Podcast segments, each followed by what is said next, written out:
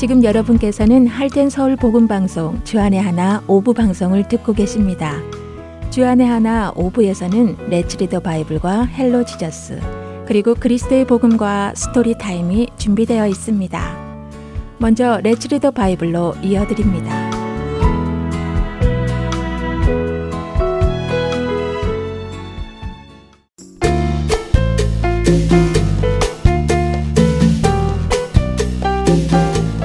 시청자 여러분 안녕하세요. 레츠리더 바이블 진행의 박재필입니다.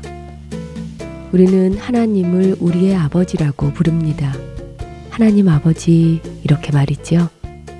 하지만 하나님을 아버지라 부를 수 있는 것이 얼마나 불가능한 일이었는지 아시나요? 유대인들은 감히 하나님을 아버지라 부를 수 없었습니다. 그들은 하나님의 이름도 감히 부르지 못했습니다. 그래서 성경에 야훼 하나님의 이름이 나오면 그들은 그 이름을 야훼로 읽지 않고 로드, 그러니까 주님으로 바꾸어 읽었지요. 온 우주를 창조하신 그 크신 하나님, 만물의 주인이신 그 하나님을 함부로 부를 수 없었습니다. 그분은 멀리 계신 하나님이셨죠. 그런 하나님을 예수님께서는 너희 하늘 아버지라고 칭하셨습니다. 우리가 지난주부터 읽기 시작한 마태복음 육 장에서 예수님은 하나님을 계속해서 너희 아버지라고 표현하십니다. 이것은 예수님께서 그렇게 부르도록 허락하셨기에 부를 수 있게 된 것입니다. 그런데 중요한 것은 하나님의 호칭만 하나님 아버지로 된 것이 아니라는 것입니다. 예수님이 우리에게 알기 원하신 것은 하나님이 정말 우리의 아버지이시라는 것입니다. 하나님이 아버지이시면 우리는 그의 자녀이지요. 하나님과 우리의 관계가 아버지와 자녀의 관계라는 것입니다. 예수님은 우리가 이것을 깨닫기 원하셨습니다. 그래서 하나님을 아버지로 믿는 믿음이 우리 안에 있게 되기를 바라셨지요. 왜냐하면 하나님을 아버지로 믿는 믿음이 우리 안에 있으면 우리는 세상의 것들에 대해 두려워하거나 염려하지 않게 되기 때문이고, 그렇게 세상의 것들을 염려하지 않게 되면 우리는 하나님의 일에 더욱 집중하며 살아갈 수 있기 때문입니다. 많은 사람들이 하나님께 기도할 때 당장 자신들의 삶에 필요한 것들, 그러니까 입을 옷, 먹을 음식, 잠잘 곳들을 주시라고 기도합니다. 그리고 그런 기도에 응답을 받아 필요한 것이 채워지면 더 이상 하나님께 구하는 것이 없거나 아니면 더 많은 옷과 음식, 그리고 돈을 요구하기도 하지요. 그러나 예수님께서는 우리가 알기를 원하십니다. 이런 필요를 구하는 사람은 하나님의 자녀가 아닌 사람들이라고요. 왜냐하면 하나님은 우리의 아버지이시기에 우리에게 무엇이 필요한지 이미 알고 계시고, 알고 계시기에 준비하시고 채워주실 것이기에 그렇습니다. 그런데 그것을 믿지 못하고 하나님께 구하니 그 사람은 하나님을 아버지로 믿지 못하는 것이지요. 오늘 우리가 함께 읽을 마태복음 육 장 삼십일 절에서 삼십삼 절에 예수님은 이것에 대해 확실하게 말씀하십니다. 그러므로 염려하여 이르기를 무엇을 먹을까, 무엇을 마실까, 무엇을 입을까 하지 말라. 이는 다 이방인들이 구하는 것이라. 너희 하늘 아버지께서 이 모든 것이 너희에게 있어야 할 줄을 아시느니라. 그런즉 너희는 먼저 그의 나라와 그의 의를 구하라. 그리하면 이 모든 것을 너희에게 더하시리라. 여러분은 하나님의 자녀이십니까? 여러분이 하나님께 기도할 때 무엇을 구하고 있는지 생각해 보면 그 답은 쉽게 나올 것입니다. 여러분이 하나님의 자녀라면 하나님의 영광이 어떻게 하면 여러분을 통해 나타날지를 구하세요. 그 일에 집중할 때 필요한 다른 모든 것들은 하나님께서 채워주실 것입니다. 왜냐하면 그분은 여러분의 아버지이시기 때문입니다. 레츠리더 바이블 이 시간 마치겠습니다.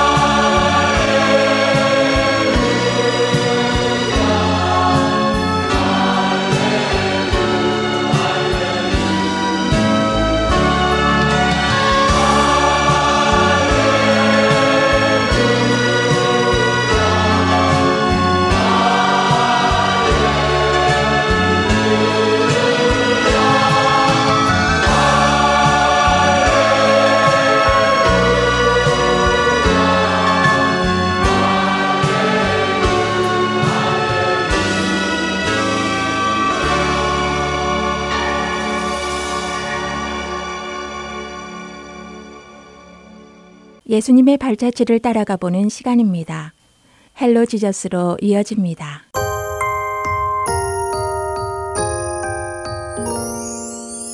애청자 여러분 안녕하세요. 헬로 지저스 진행의 김민석입니다. 누가복음 십구 장에는 우리가 잘 아는 삭개오의 이야기가 나옵니다. 삭개오는 부자였습니다. 그리고 또한 키가 매우 작았습니다. 그러나 그에게는 작은 키보다 더 치명적인 컴플렉스가 있었습니다. 그것은 바로 자기 민족을 배반한 배신자, 매국노라는 치명적인 낙인입니다. 당시 세리들은 로마 정부를 대신해서 자신의 동포들에게서 세금을 걷어들였습니다. 그러나 문제는 로마 정부에게 상납할 세금 외에 더 많은 세금을 거두어서 자신의 재산으로 만든다는 것이었습니다. 예를 들어 백삼십 불을 걷어서 백 불은 로마 정부에게 주고 나머지 삼십 불은 자신들이 가진 것이지요. 그리고 그 세리들 중에 삭개오는 최고 우두머리, 바로 세리장이었던 것이고요. 안 그래도 가난한 백성들은 이들 때문에 더 가난해졌습니다. 사람들은 세리라고 하면 모두들 치를 떨었습니다. 남자가 될 수 있는 가장 큰 죄인으로 여겼습니다. 길에서 이들을 마주치기라도 하면 손가락질을 하며 뒤에서 욕을 해댔습니다. 그러나 그런 삭개오에게 오늘 그의 일생 일대에 중대한 사건이 일어납니다. 삭개오에게 어떤 일이 일어난 것일까요? 오늘 스토리를 통해 함께 보도록 하겠습니다. 예수님께서 여리고성 안에 제자들과 함께 지나가고 계시던 어느 날, 그날도 다른 날과 다름없이 예수님 주변에는 수많은 사람들이 몰려들었습니다. 그러나 사람들의 미움의 대상이었던 삭개오는 그들 속으로 들어갈 수 없었습니다. 에? 이거 누구야? 세리장날이? 삭개오님 아니신가? 아니, 이 귀하신 몸이 어떻게 여기까지 오신 겐가? 왜? 예수님에게서 세금이라도 얻으시려고 오셨나? 에이, 삭개오, 좋은 말 할 때 꺼지는 게 좋을 거야. 여기 자네가 온 것을 알면 사람들이 가만두지 않을 거야. 음, 이렇게 사람이 많은데도 나를 알아보다니 할 수 없군. 나도 예수님을 보고는 싶지만 앞으로 가는 것은 무리겠소. 사람들의 눈을 피해 무리의 뒤쪽으로 간 삭개오. 하지만 그의 작은 키로 인해 그는 군중 너머에 있는 예수님을 볼 수 없었습니다. 에이, 내 키는 왜 이렇게 작은 거야? 도대체 보이지가 않네. 이러다가 예수님을 놓치겠구먼. 어, 저기 뽕나무가 있구나. 그래, 저 나무 위에 올라가면 예수님을 볼 수 있겠어. 무리들 근처에는 뽕나무가 있었습니다. 삭개오는 그 나무들 중 예수님이 가장 잘 보일 만한 나무를 골라 오르기 시작했습니다. 아, 어, 어, 보인다. 예수님이 이쪽으로 오시네. 역시 올라오길 잘했군. 그런데 지금 예수님이 나를 쳐다보고 계시는 것 같은데 설마 나를 보고 오시는 건 아니겠지? 에이, 설마. 그때 예수님께서 점점 삭개오에게로 가까이 오십니다. 그리고 위를 쳐다보시며 삭개오에게 말씀하십니다.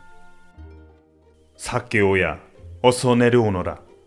오늘 내가 내 집에 머물러야겠다. 네? 저희 집이요? 정말이십니까? 저희 집에 예수님이 와주신다는 말씀이죠? 저 지금 내려갑니다. 자, 자, 이리로 오시지요. 제가 안내하겠습니다. 예수님의 이 말씀에 삭개오는 나무에서 급히 내려와 즐겁게 예수님을 자신의 집으로 모십니다. 예수님, 여기입니다. 자, 이쪽으로 들어오시지요. 여보, 애들아, 빨리 이리 좀 나와봐. 예수님이 오셨어. 예수님께서 우리 집에 오셨다고. 모든 사람들이 죄인이라고 손가락질하는 삭개오. 그 삭개오의 집에 예수님이 찾아오셨습니다. 삭개오는 너무 기뻤습니다. 아무도 자신과는 식사는커녕 말도 하지 않으려 했는데 예수님께서는 친히 그의 집에 머무르시겠다고까지 하셨기 때문입니다. 하지만 기뻐하는 삭개오와는 달리 사람들은 죄인의 집에 들어가시는 예수님을 보며 수군거렸습니다. 아니! 어떻게 선지자가 저런 죄인의 집에 들어갈 수 있단 말인가? 예수는 저 세리장 삭개오가 누군지 모른다는 것인가? 그러게 말일세. 죄인과 같이 있으면 자기도 부정해지는 것을 모르는가 보구만. 어쩌면 저 예수라는 자는 선지자가 아닐지도 몰라. 사람들의 수군거림을 다 알고 계시는 예수님. 그 예수님은 그들을 향해 이렇게 말씀하셨습니다. 내가 온 것은 의인을 찾기 위함이 아니다. 의사가 필요한 것은 병자이지 건강한 자는 의사가 필요 없다. 내가 온 것도 마찬가지이다. 나는 죄인을 찾아 그들을 구원하기 위해 온 것이다. 예수님의 말씀에 사람들은 아무 말도 대꾸할 수 없었습니다. 예수님의 말씀이 옳았기 때문입니다. 그날 삭개오는 예수님을 영접했습니다. 자신의 인생에 찾아와 주신 예수님으로 인해 그의 인생은 송두리째 바뀌어 버렸습니다. 그런 그는 예수님께 말합니다. 예수님, 제 재산의 절반을 가난한 사람들에게 나누어 주겠습니다. 그리고 제가 남의 것을 속여 뺏은 것이 있으면 네 배로 갚겠습니다. 삭개오의 회심은 삭개오 한 사람의 인생을 송두리째 바꿔 놓았습니다. 소문은 빠르게 사람들의 입을 통해 전해졌고 온 마을이 삭개오의 이야기로 술렁였습니다. 사람들은 충격에 휩싸였습니다. 여보게, 그 이야기 들었나?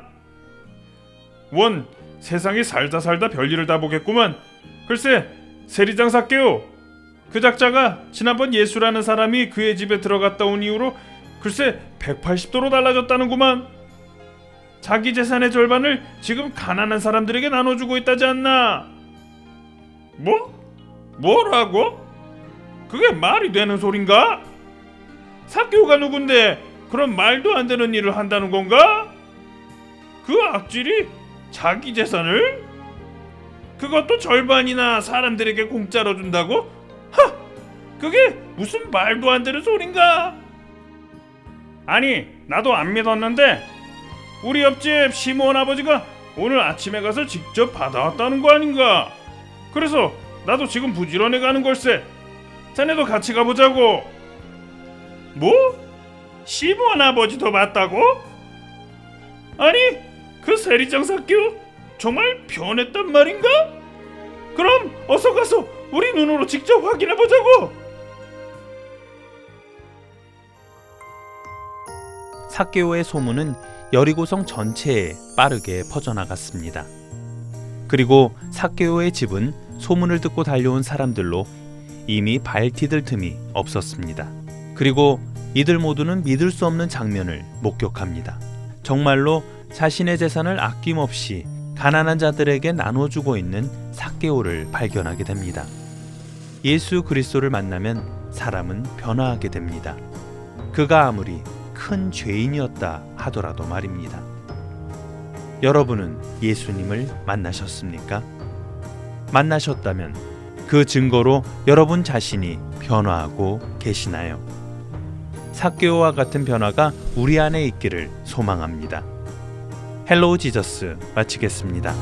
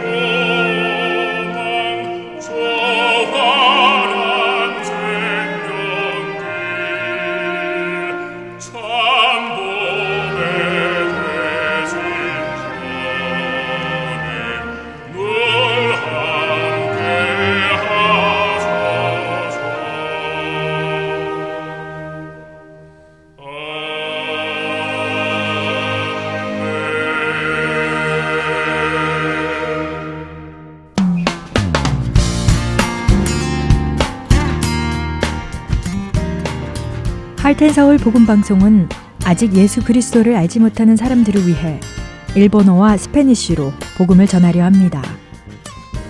어둠 속에서 빛을 찾지 못하는 그들에게 참 빛이신 예수 그리스도의 복음을 전하는 이 사역에 번역으로 동참하실 분들은 할텐 서울 복음 방송 전화 육공이 팔육육 팔구구구로 연락 주시기 바랍니다.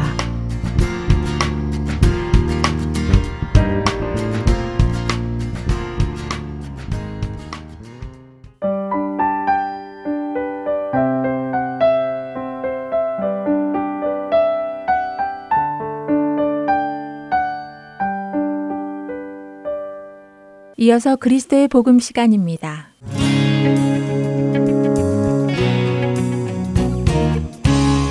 애청자 여러분 안녕하십니까? 그리스도 복음 진행의 최승진입니다. 지난 시간에는 복음이 기쁜 소식이 되기 위해서는 슬픈 소식, 나쁜 소식이 있어야 한다는 말씀을 나누었습니다. 그리고 그 슬픈 소식은 바로 모든 사람은 죽음에 이르며 그 후에는 영원한 형벌을 받을 것이라는 것이었지요. 오늘은 그리스도의 복음을 본격적으로 시작하기에 앞서 우리가 가진 한계와 시간과 공간을 초월하시는 하나님께 대해 함께 나누어 보려고 합니다. 우리는 성경을 읽다 보면 궁금한 것들이 참 많습니다. 예를 들면 왜 아담과 하와는 뱀의 말을 듣고 하나님께서 먹지 말라고 하신 선악과를 먹었을까? 왜 모든 것을 아시는 하나님께서는 굳이 선악과를 만들어 놓으셨을까? 선악과를 만들지 않으셨다면 불순종과 그로 인한 타락도 없지 않았을까? 왜 예수님이 죽으셔야만 했을까? 다른 방법은 없었을까? 왜 구원받은 즉시 우리를 천국에 데려가지 않으실까? 라는 질문들이지요. 여러분 어떠신가요? 이런 질문들을 한두 번쯤 해보셨을 것 같은데요. 우리가 이러한 질문들을 가지게 되는 것은 매우 자연스러운 일입니다. 우리 안에 자연스럽게 이러한 질문들이 생기는 이유는 우리의 생각과 관점의 한계 때문인데요. 우리 인간은 굉장히 제한적인 존재입니다. 사람들은 인간이 무엇이든지 할 수 있다고 생각하고 착각하기도 하지만 그렇지 않지요. 우리는 하나님이 만드신 법칙 아래서 자유롭지 못합니다. 예를 들면 중력의 법칙을 생각해 볼까요? 우리는 중력으로부터 자유롭지 못합니다. 중력의 영향 아래 있기 때문에 우리는 발을 지면에 대고 삽니다. 날 수 없다는 것이지요. 높이 점프를 해도 곧 땅에 떨어지고 말지요. 이와 마찬가지로 우리는 시간의 법칙으로부터도 자유롭지 못합니다. 시간을 거슬러 올라갈 수도 없고 시간이 빨리 가게 할 수도 없습니다. 우리는 모두 시간의 영향 아래 살아가고 있지요. 이렇게 우리는 유한한 존재, 한계가 있는 존재인 것입니다. 우리는 시간의 영향 아래 있는 유한한 존재이지만 이 시간을 만드신 분은 하나님이십니다. 창세기 일 장에서 하나님께서 처음에 빛을 창조하시고 빛과 어둠을 나누신 후에 저녁이 되고 아침이 되니 이는 첫째 날이라고 하고 나오는데요. 그때 시간이 시작된 것이고 하나님은 하나님께서 만드신 시간에 제한받지 않는 분이십니다. 그렇기에 하나님께는 과거와 미래가 없습니다. 그분은 늘 오늘이십니다. 이것을 성경에서는 이렇게 표현하고 있습니다. 요한계시록 사 장 팔 절 말씀입니다. 네 생물은 각각 여섯 날개를 가졌고 그 안과 주위에는 눈들이 가득하더라. 그들이 밤낮 쉬지 않고 이르기를 거룩하다 거룩하다 거룩하다 주 하나님 곧 전능하신 이여 전에도 계셨고 이제도 계시고 장차 오실리라. 여기서 하나님을 전에도 계셨고 이제도 계시고 장차 오실리라고 말씀하고 있죠. 또한 히브리서 십삼 장 팔 절에서는 예수 그리스도는 어제나 오늘이나 영원토록 동일하시니라 라고 말씀하십니다. 이 말씀 안에 담겨있는 뜻 중에 하나는 하나님께서 시간에 구애받지 않으시고 시간 밖에 살고 계시며 그 시간을 주관하시는 분이다 하는 것입니다. 이것은 우리가 하나님의 계획을 이해하는 데 아주 중요한 부분입니다. 앞에서 말씀드린 대로 우리는 시간에 있어서 제한적인 존재입니다. 우리는 제한적인 시각을 가지고 이렇게 질문하지요. 내일 무슨 일이 일어날지 다 아시는 하나님께서 나쁜 일이 일어나도 막지 않으실까? 왜 일어나게 하셨을까? 하나님에 대해 이런 의문이 드는 것은 우리가 이미 일어난 과거는 알지만 앞으로 일어날 미래는 모르기 때문입니다. 과거를 알기 때문에 왜 그러셨을까라고 질문을 하지만 미래는 모르기 때문에 왜 그러셨을까 하고 여전히 질문을 하는 것이지요. 좀 복잡한 이야기 같지만 잘 생각해 보시기 바랍니다. 시간 밖에 사시는 하나님은 우리에게 일어날 이 미래에 관한 일들을 예측하시는 것이 아닙니다. 예측하시는 것이 아니라 이미 그분 안에는 이 모든 일들이 일어난 일이지요. 단지 시간 안에 사는 우리에게는 그 일이 아직 일어나지 않았고 이제 일어날 일이지만 말입니다. 하나님의 시각에서는 이미 그 일들이 다 일어났고 하나님은 이미 다 보신 일입니다. 성경에 나오는 과거의 모든 일이 일어났던 것처럼 앞으로 일어날 일도 반드시 일어난다는 것이지요. 그렇기에 만일 우리가 하나님과 같은 능력이 있어서 미래의 모든 일을 안다면 또 이해한다면 우리는 하나님께서 왜 그러셨을까 하고 묻는 것이 아니라 오히려 아 그래서 이 일을 하셨구나 하고 말하게 될 것입니다. 이렇듯 모든 것을 아시면서도 이 일을 시작하셨다는 것은 분명히 하나님의 뜻과 계획이 있다는 것이지요. 우리가 하나님의 계획을 이해하기 위해서는 우리의 관점이 아니라 하나님의 관점으로 성경을 보아야 합니다. 하나님의 관점으로 보기 시작하면 왜 하나님께서 이 일을 시작하셨는지 이해할 수 있게 될 것입니다.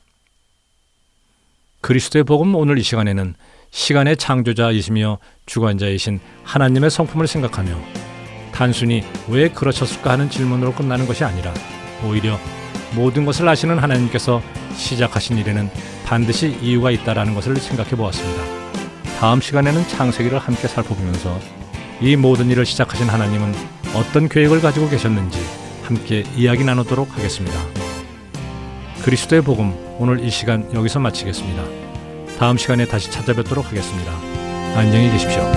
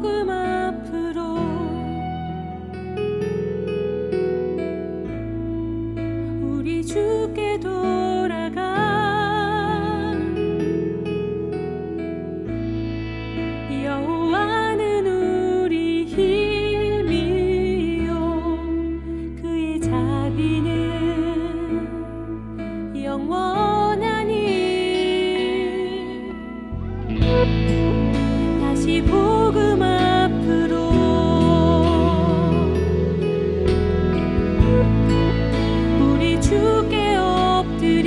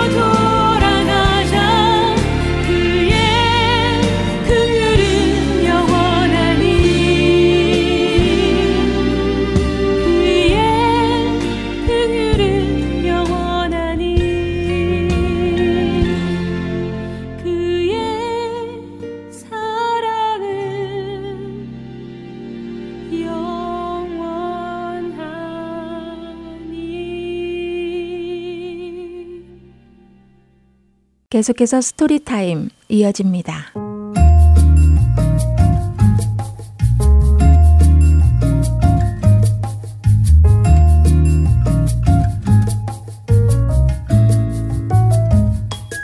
여러분 안녕하세요. 스토리 타임 진행의 최강덕입니다.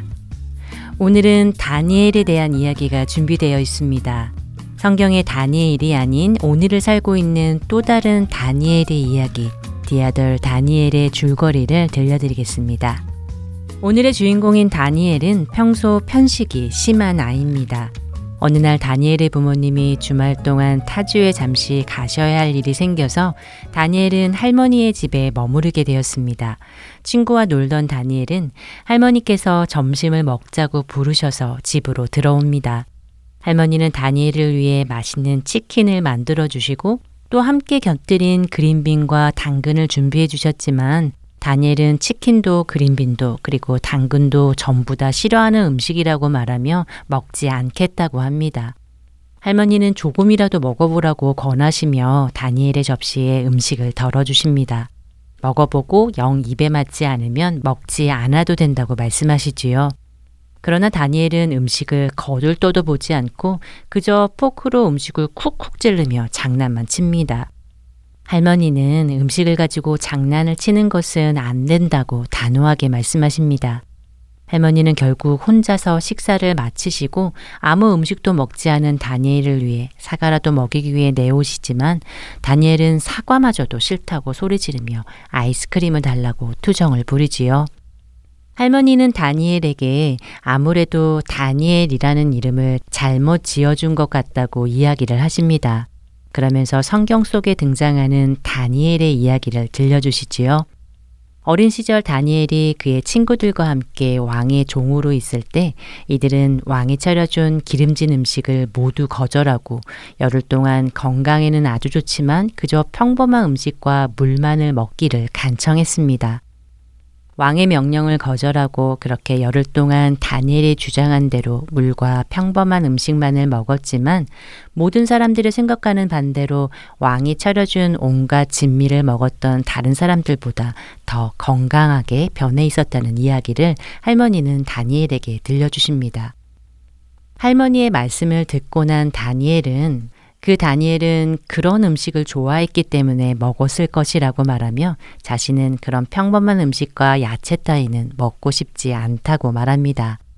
그리고는 친구네 집에 다시 놀러 가겠다며 나가버리지요. 친구네 집에서 깜깜해지도록 실컷 뛰어놀다 돌아온 다니엘은 너무나 배가 고파진 상태였습니다. 그러한 다니엘을 위해 할머니는 얼른 먹을 것을 준비해 주셨습니다. 그러나 할머니가 차려주신 음식을 보고 다니엘은 깜짝 놀랐습니다. 점심에 자신이 장난만 치고 먹지 않아 남긴 치킨과 그린빈 그리고 당근이 그대로 접시 위에 올려져 있었기 때문입니다. 심지어 그린빈과 당근의 양은 더 많이 올려져 있었습니다. 할머니는 귀중한 음식을 버릴 수는 없다고 말씀하시며 다니엘이 점심에 먹지 않은 음식은 저녁 때라도 다 먹어야 한다고 말씀하십니다. 다니엘은 마음에 들지는 않았지만 너무 배가 고픈 나머지 여전히 할머니의 음식이 맛은 없어 보여도 조금만 시도해보기로 합니다. 한 입 두 입 먹기 시작한 다니엘은 이내 접시에 놓여진 모든 음식을 다 먹었습니다. 심지어 좋아하지 않던 우유와 사과까지 모두 다 먹어서 할머니도 다니엘 스스로도 너무 뿌듯해했습니다. 다니엘은 음식이 생각했던 것보다 맛이 없지 않았다고 할머니께 이야기합니다. 할머니는 모든 음식을 남김없이 잘 먹은 다니엘을 칭찬하시며 하나님께서도 아주 흐뭇해하실 것이라고 이야기해주면서 오늘의 드라마는 마칩니다. 찬양 한 곡 들으시고 스토리타임 계속 진행합니다.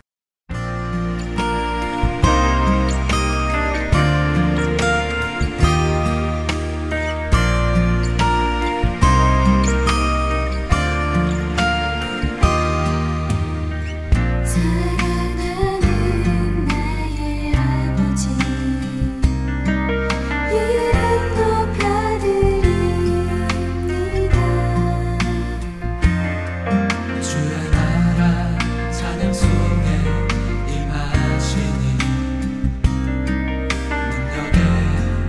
주께 찬송하네 전능하신 하나님 찬양 언제나 동일하신 주 전능하신 하나님 찬양 영원히 다스리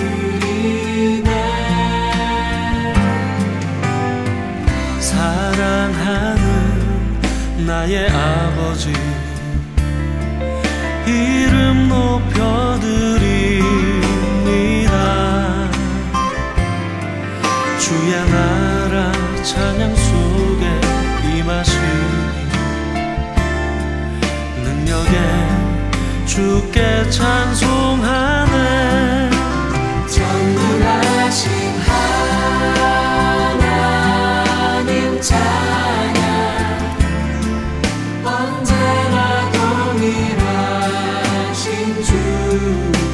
전능하신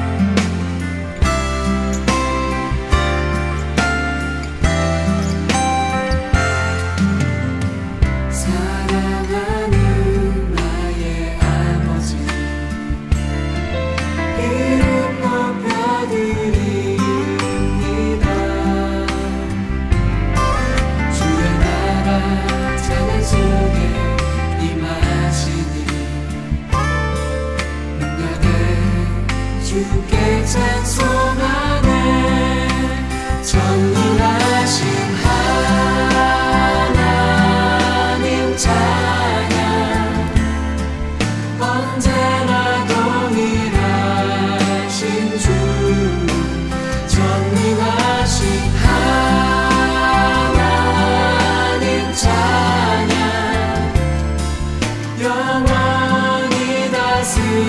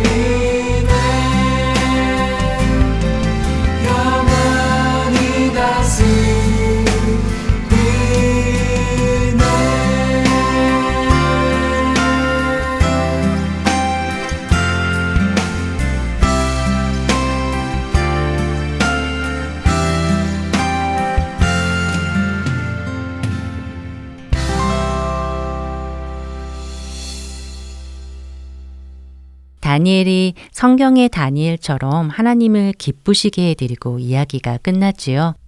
오늘은 편식의 문제라기보다 크리스천이라는 이름을 가지고 있으면 그 이름답게 살아야 하는 것에 대해 나눠보기를 원합니다.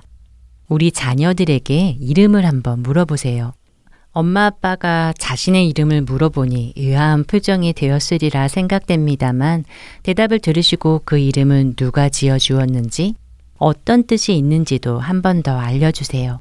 많은 크리스천 부모들이 성경적인 이름을 많이 지어주시는데요. 이름을 지을 때 부모님이 그 이름처럼 살아주기를 바라는 마음이 담겨 있겠지요. 우리 자녀들에게 우리가 주님을 믿으면서 우리에게 새롭게 주어진 이름은 무엇일까 물어보시기 바랍니다. 장난스러운 아이들은 엉뚱한 대답도 하리라 생각되지만 대부분은 바로 크리스천이라고 대답했으리라 생각합니다. 이 이름 속에는 그리스도라는 존재가 농축되어 있다고 알려주세요. 주님의 성품이 우리 안에 있어야 한다는 것이지요. 그런데 우리가 얻은 이 이름이 우리의 실제 모습과 잘 어울리지 않는다는 것이 문제입니다. 어떻게 하면 이런 부담을 없앨 수 있을까요? 크리스천이라는 이름을 버리든지 아니면 그리스도로 가득 채우든지 둘 중 하나를 택하면 될 텐데요. 지금까지 가졌던 이름을 버린다는 것은 쉬운 일이 아니겠지요. 그리스도인답게 사는 것은 어떨까요? 그것도 어렵습니다. 그러나 길이 없는 것은 아닙니다. 우리의 생각을 늘 주님께로 고정시키는 훈련을 해나가면 됩니다.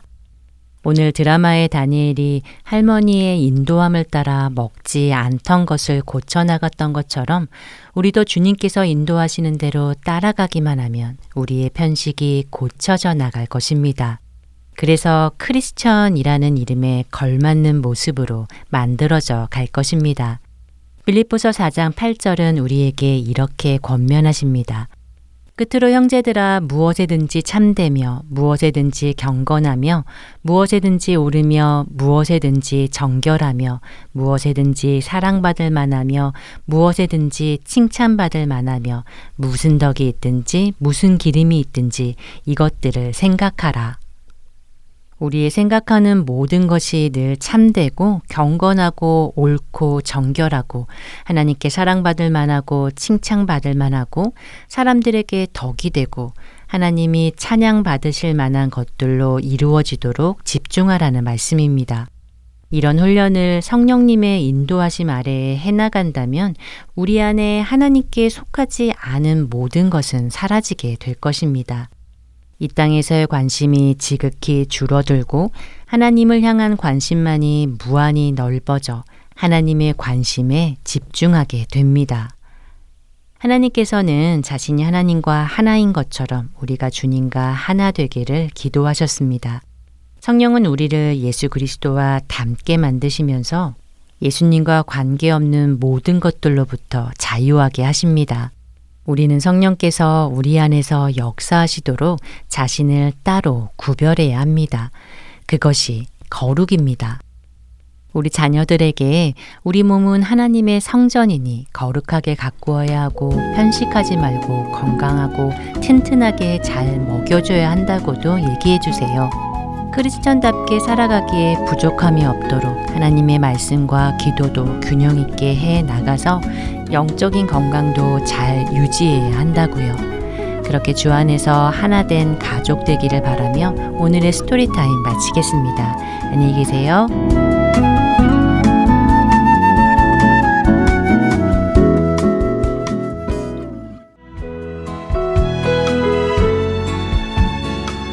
주안의 하나 오브 준비된 모든 순서는 여기까지입니다. 애청해 주신 여러분들께 감사드립니다. 다음 시간에 다시 찾아뵙겠습니다.